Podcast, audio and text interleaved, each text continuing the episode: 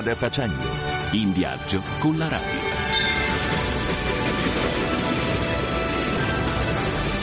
On the road. En voyage. Reisen. Viajando. Strada facendo.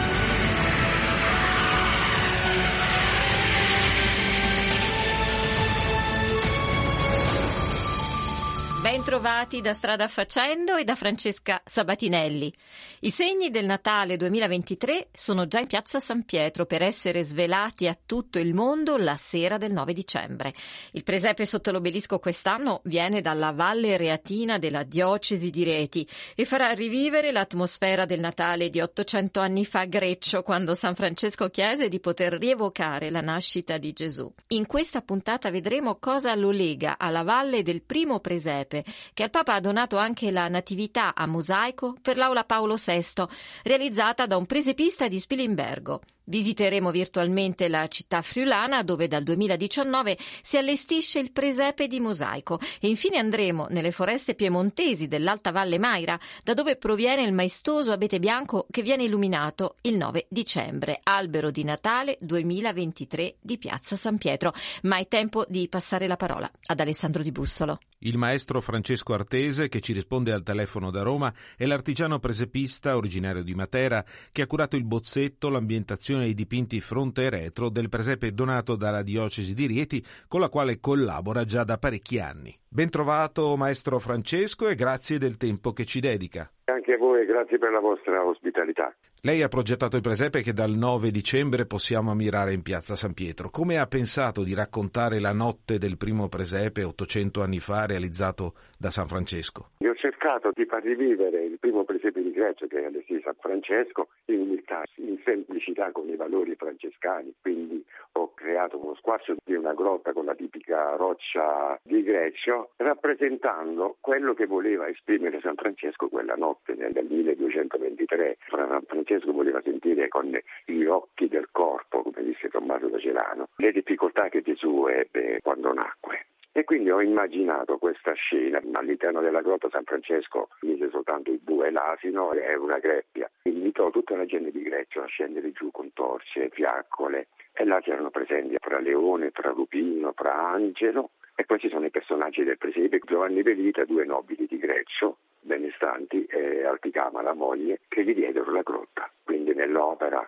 che ha più o meno dai centosessanta ai centosettanta metri quadri per un'altezza di sette metri, ci saranno questi personaggi, eh, questi pastori. In fondo ci sarà il sacerdote che celebrava la messa. Francesco era un diacono, non poteva celebrare. Mentre stava predicando San Francesco, un nobile ebbe la visione che il bambino si stesse materializzando fra le sue braccia. Quello fu il primo miracolo. L'altro miracolo è che la gente che accorse dal borgo prese la paglia benedetta e la portò a casa, e ne beneficiarono gli animali. Le donne in attesa ebbero una facile gestazione. Il messaggio più importante che ci ha voluto dare San Francesco è risvegliare la fede in tante persone che l'avevano dimenticata. All'interno del presepe di Piazza San Pietro c'è un'impronta di arte attraverso gli affreschi che rappresentano i santuari della Valle Santa, compreso quello di Greccio che la gente osserverà entrando dalla piazza, l'affresco quattrocentesco di Scuola Mosaicisti.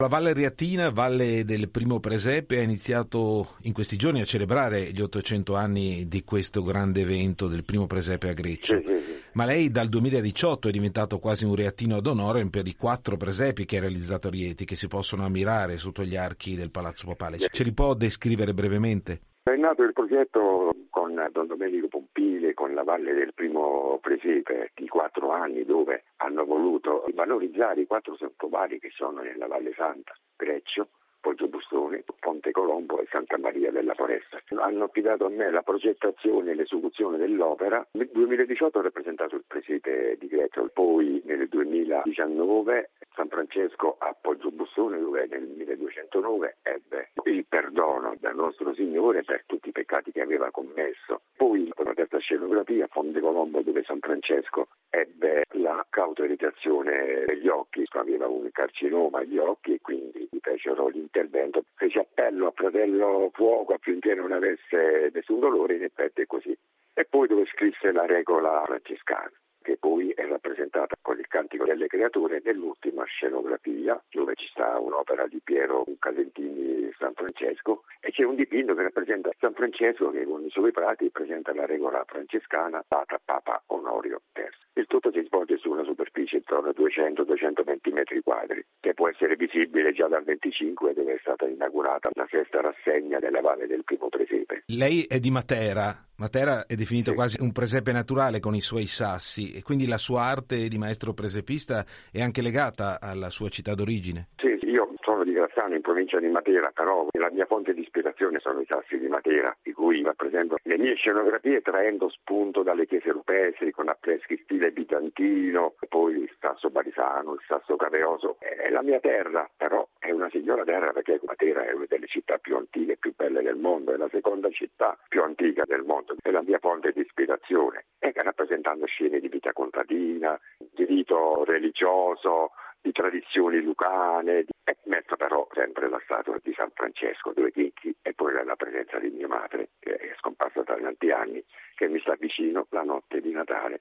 Un Francesco per Francesco. Grazie a Francesco Artese, grazie a Francesco Artese, maestro presepista che ha ideato il presepe donato quest'anno al Papa dalla Valle Reatina, per averci parlato della sua arte e delle sue opere. Ci può salutare proponendoci un brano da ascoltare in questo viaggio natalizio tra Vaticano, Rieti, Matera, Spilimbergo e Macra? Voglio consigliarvi un brano di Monsignor Marco Ficina che mi ha ispirato nella progettazione di questa opera, dei miei dipinti, è Una luce nella notte.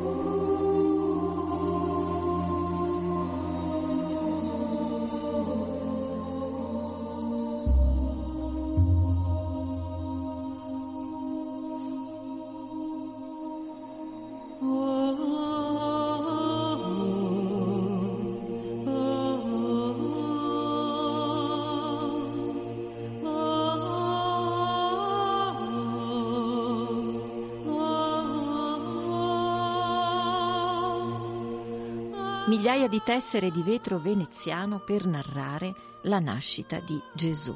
È la Natività che sarà esposta nell'Aula Paolo sesto e che accoglierà i fedeli nel periodo natalizio. Autore del mosaico è l'artista di Spilimbergo in Friuli Alessandro Serena. Il presepe riprenderà l'atmosfera del Natale del milleduecentoventitré, l'anno del primo presepe della storia, quando San Francesco chiese di riprodurre la nascita di Gesù nel paese di Greccio. La natività creata da Serena include non solo San Francesco, ma anche Santa Chiara, entrambi ad accogliere la nascita del bambino. A parlarci di questa opera d'arte è lo stesso Alessandro Serena, che ringraziamo per essere nostro ospite. Ben trovato! Grazie a voi, è un onore, prima di tutto dico che è un onore essere stato selezionato da Fondaco Italia per la Diocesi di Rieti per realizzare quest'opera che sto ultimando per l'Aula Paolo sesto. E infatti noi arriviamo proprio a interromperlo questo meraviglioso lavoro, perché lei ormai ci sta lavorando, si può dire, giorno e notte. Anche in questo momento, eh, durante sì, questa eh. telefonata, lei stava componendo. Ho cominciato, eh, dovevo farlo in gran segreto, eh, ho cominciato già a luglio, ma il bozzetto è stato presentato già in primavera, il governatorato ha approvato, per cui poi si va avanti al lavoro. Quanto si prevede che finirà? Fra una settimana esatta devo essere a Roma ad allestire, giorno nove, sabato nove la mattina c'è la presentazione in udienza privata al, al Papa Francesco, insomma. Mi viene da pensare al, al discorso della trasfigurazione, insomma, che, che bello essere lì.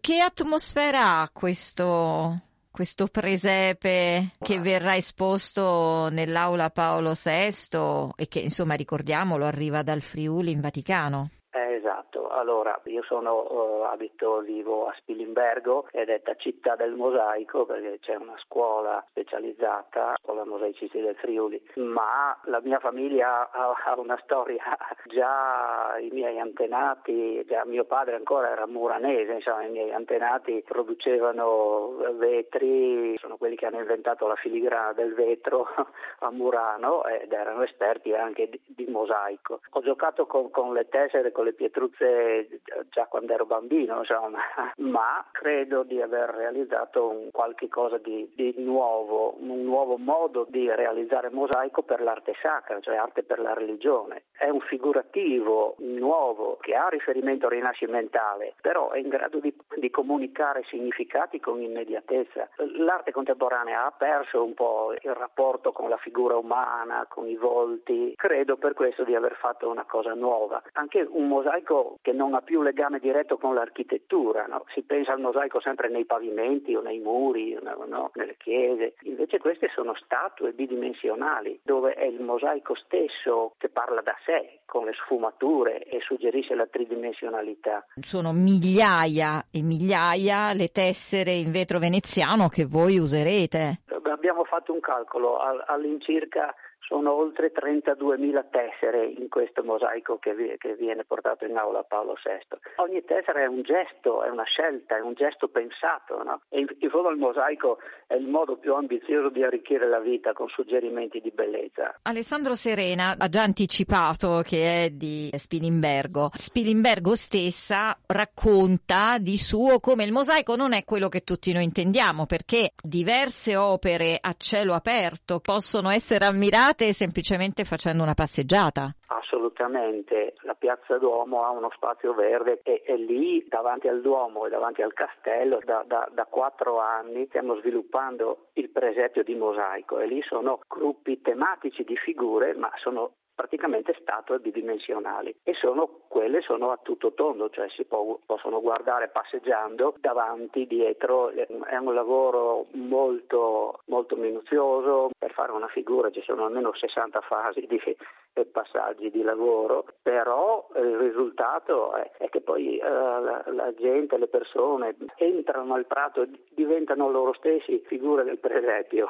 È da lì che queste persone di, di Fondaco Italia hanno visto il presepio e poi mi hanno scelto per, per portare questa opera nuova, che è una natività ovviamente. Io ho fatto tanti presepi, veramente tanti, sempre i bambini ne, nella greppia, nella mangiatoia, in basso, io l'ho pensato in alto, la famiglia, Maria e Giuseppe che lo mostrano alto per tutti, questo è l'annuncio. Questo è ciò che vedremo in Aula Paolo sesto? Vedrete questo con un, un San Francesco che lo accoglie, no, a, a, a mani aperte, eh, e una Santa Chiara che invece medita, lo guarda bene e lo prega. Cinque figure in, in pratica. Direi che noi possiamo eh, chiudere questa intervista con Alessandro Serena chiedendo a lei, Alessandro, in qualche modo di invitare le persone anche a venire a Spilimbergo, a visitare questo luogo così particolare e ad avvicinarsi a questo mosaico che, che si presenta in modo completamente diverso.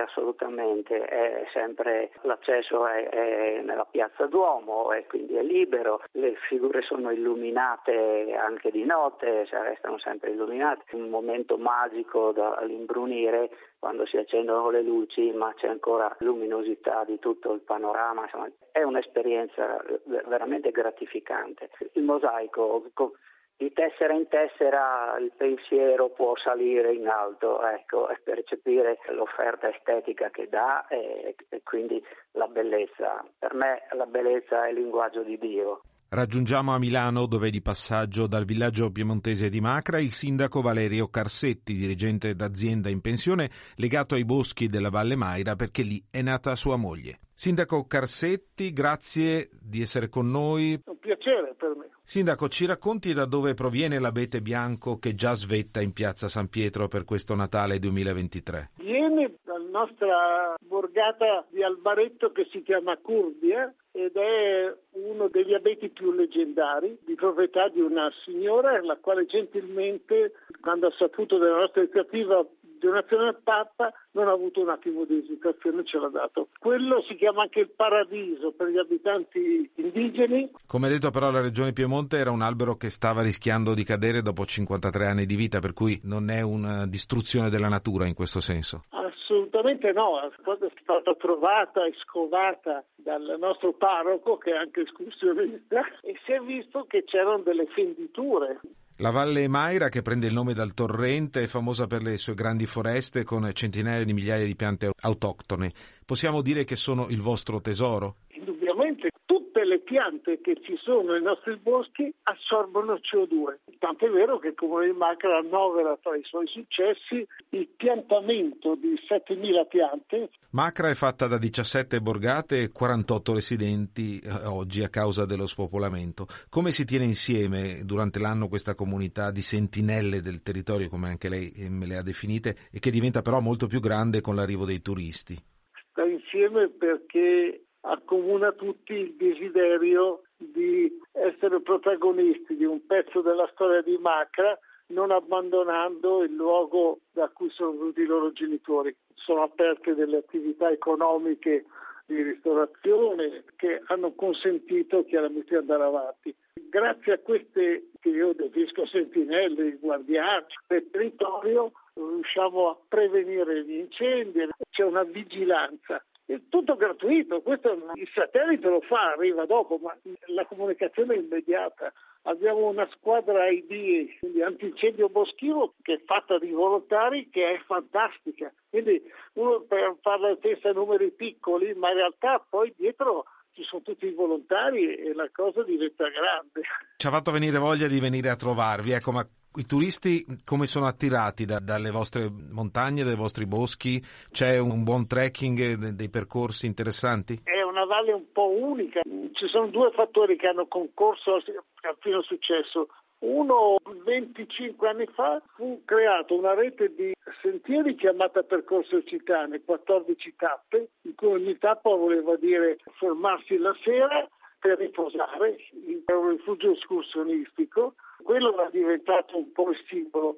L'altra cosa, parecchi tedeschi hanno apprezzato la nostra valle, sono sicuramente la maggior parte dei turisti che vengono, però dopo il Covid c'è stato il boom anche degli italiani, stranamente, che non conoscevano la valle. Ho parlato prima del parroco di Albaretto, che però è parroco di tredici parrocchie e centottanta cappelle. Nonostante lo spopolamento, però, i parrocchiani sono quelli che hanno preso l'iniziativa di proporre questo dono dell'abete al Papa. La è successo in maniera non casuale. All'uscita della messa dell'Assunta del duemilaquindici, in questa parrocchiale bellissima di Albaretto, siamo circondati da un milione di piante, perché non ne doniamo una a Santo Padre? Quindi è iniziata l'avventura. La speranza per voi viene anche da questa associazione fondiaria di Macra e dal progetto Sviluppo Macra duemilatrenta per attirare nuovi residenti. Noi abbiamo puntato su due cose. Lo sviluppo a livello turistico ci siamo, non basta, perché d'inverno talune sono chiuse, da metà ottobre a metà aprile abbiamo fatto la ha portato a dire ma una volta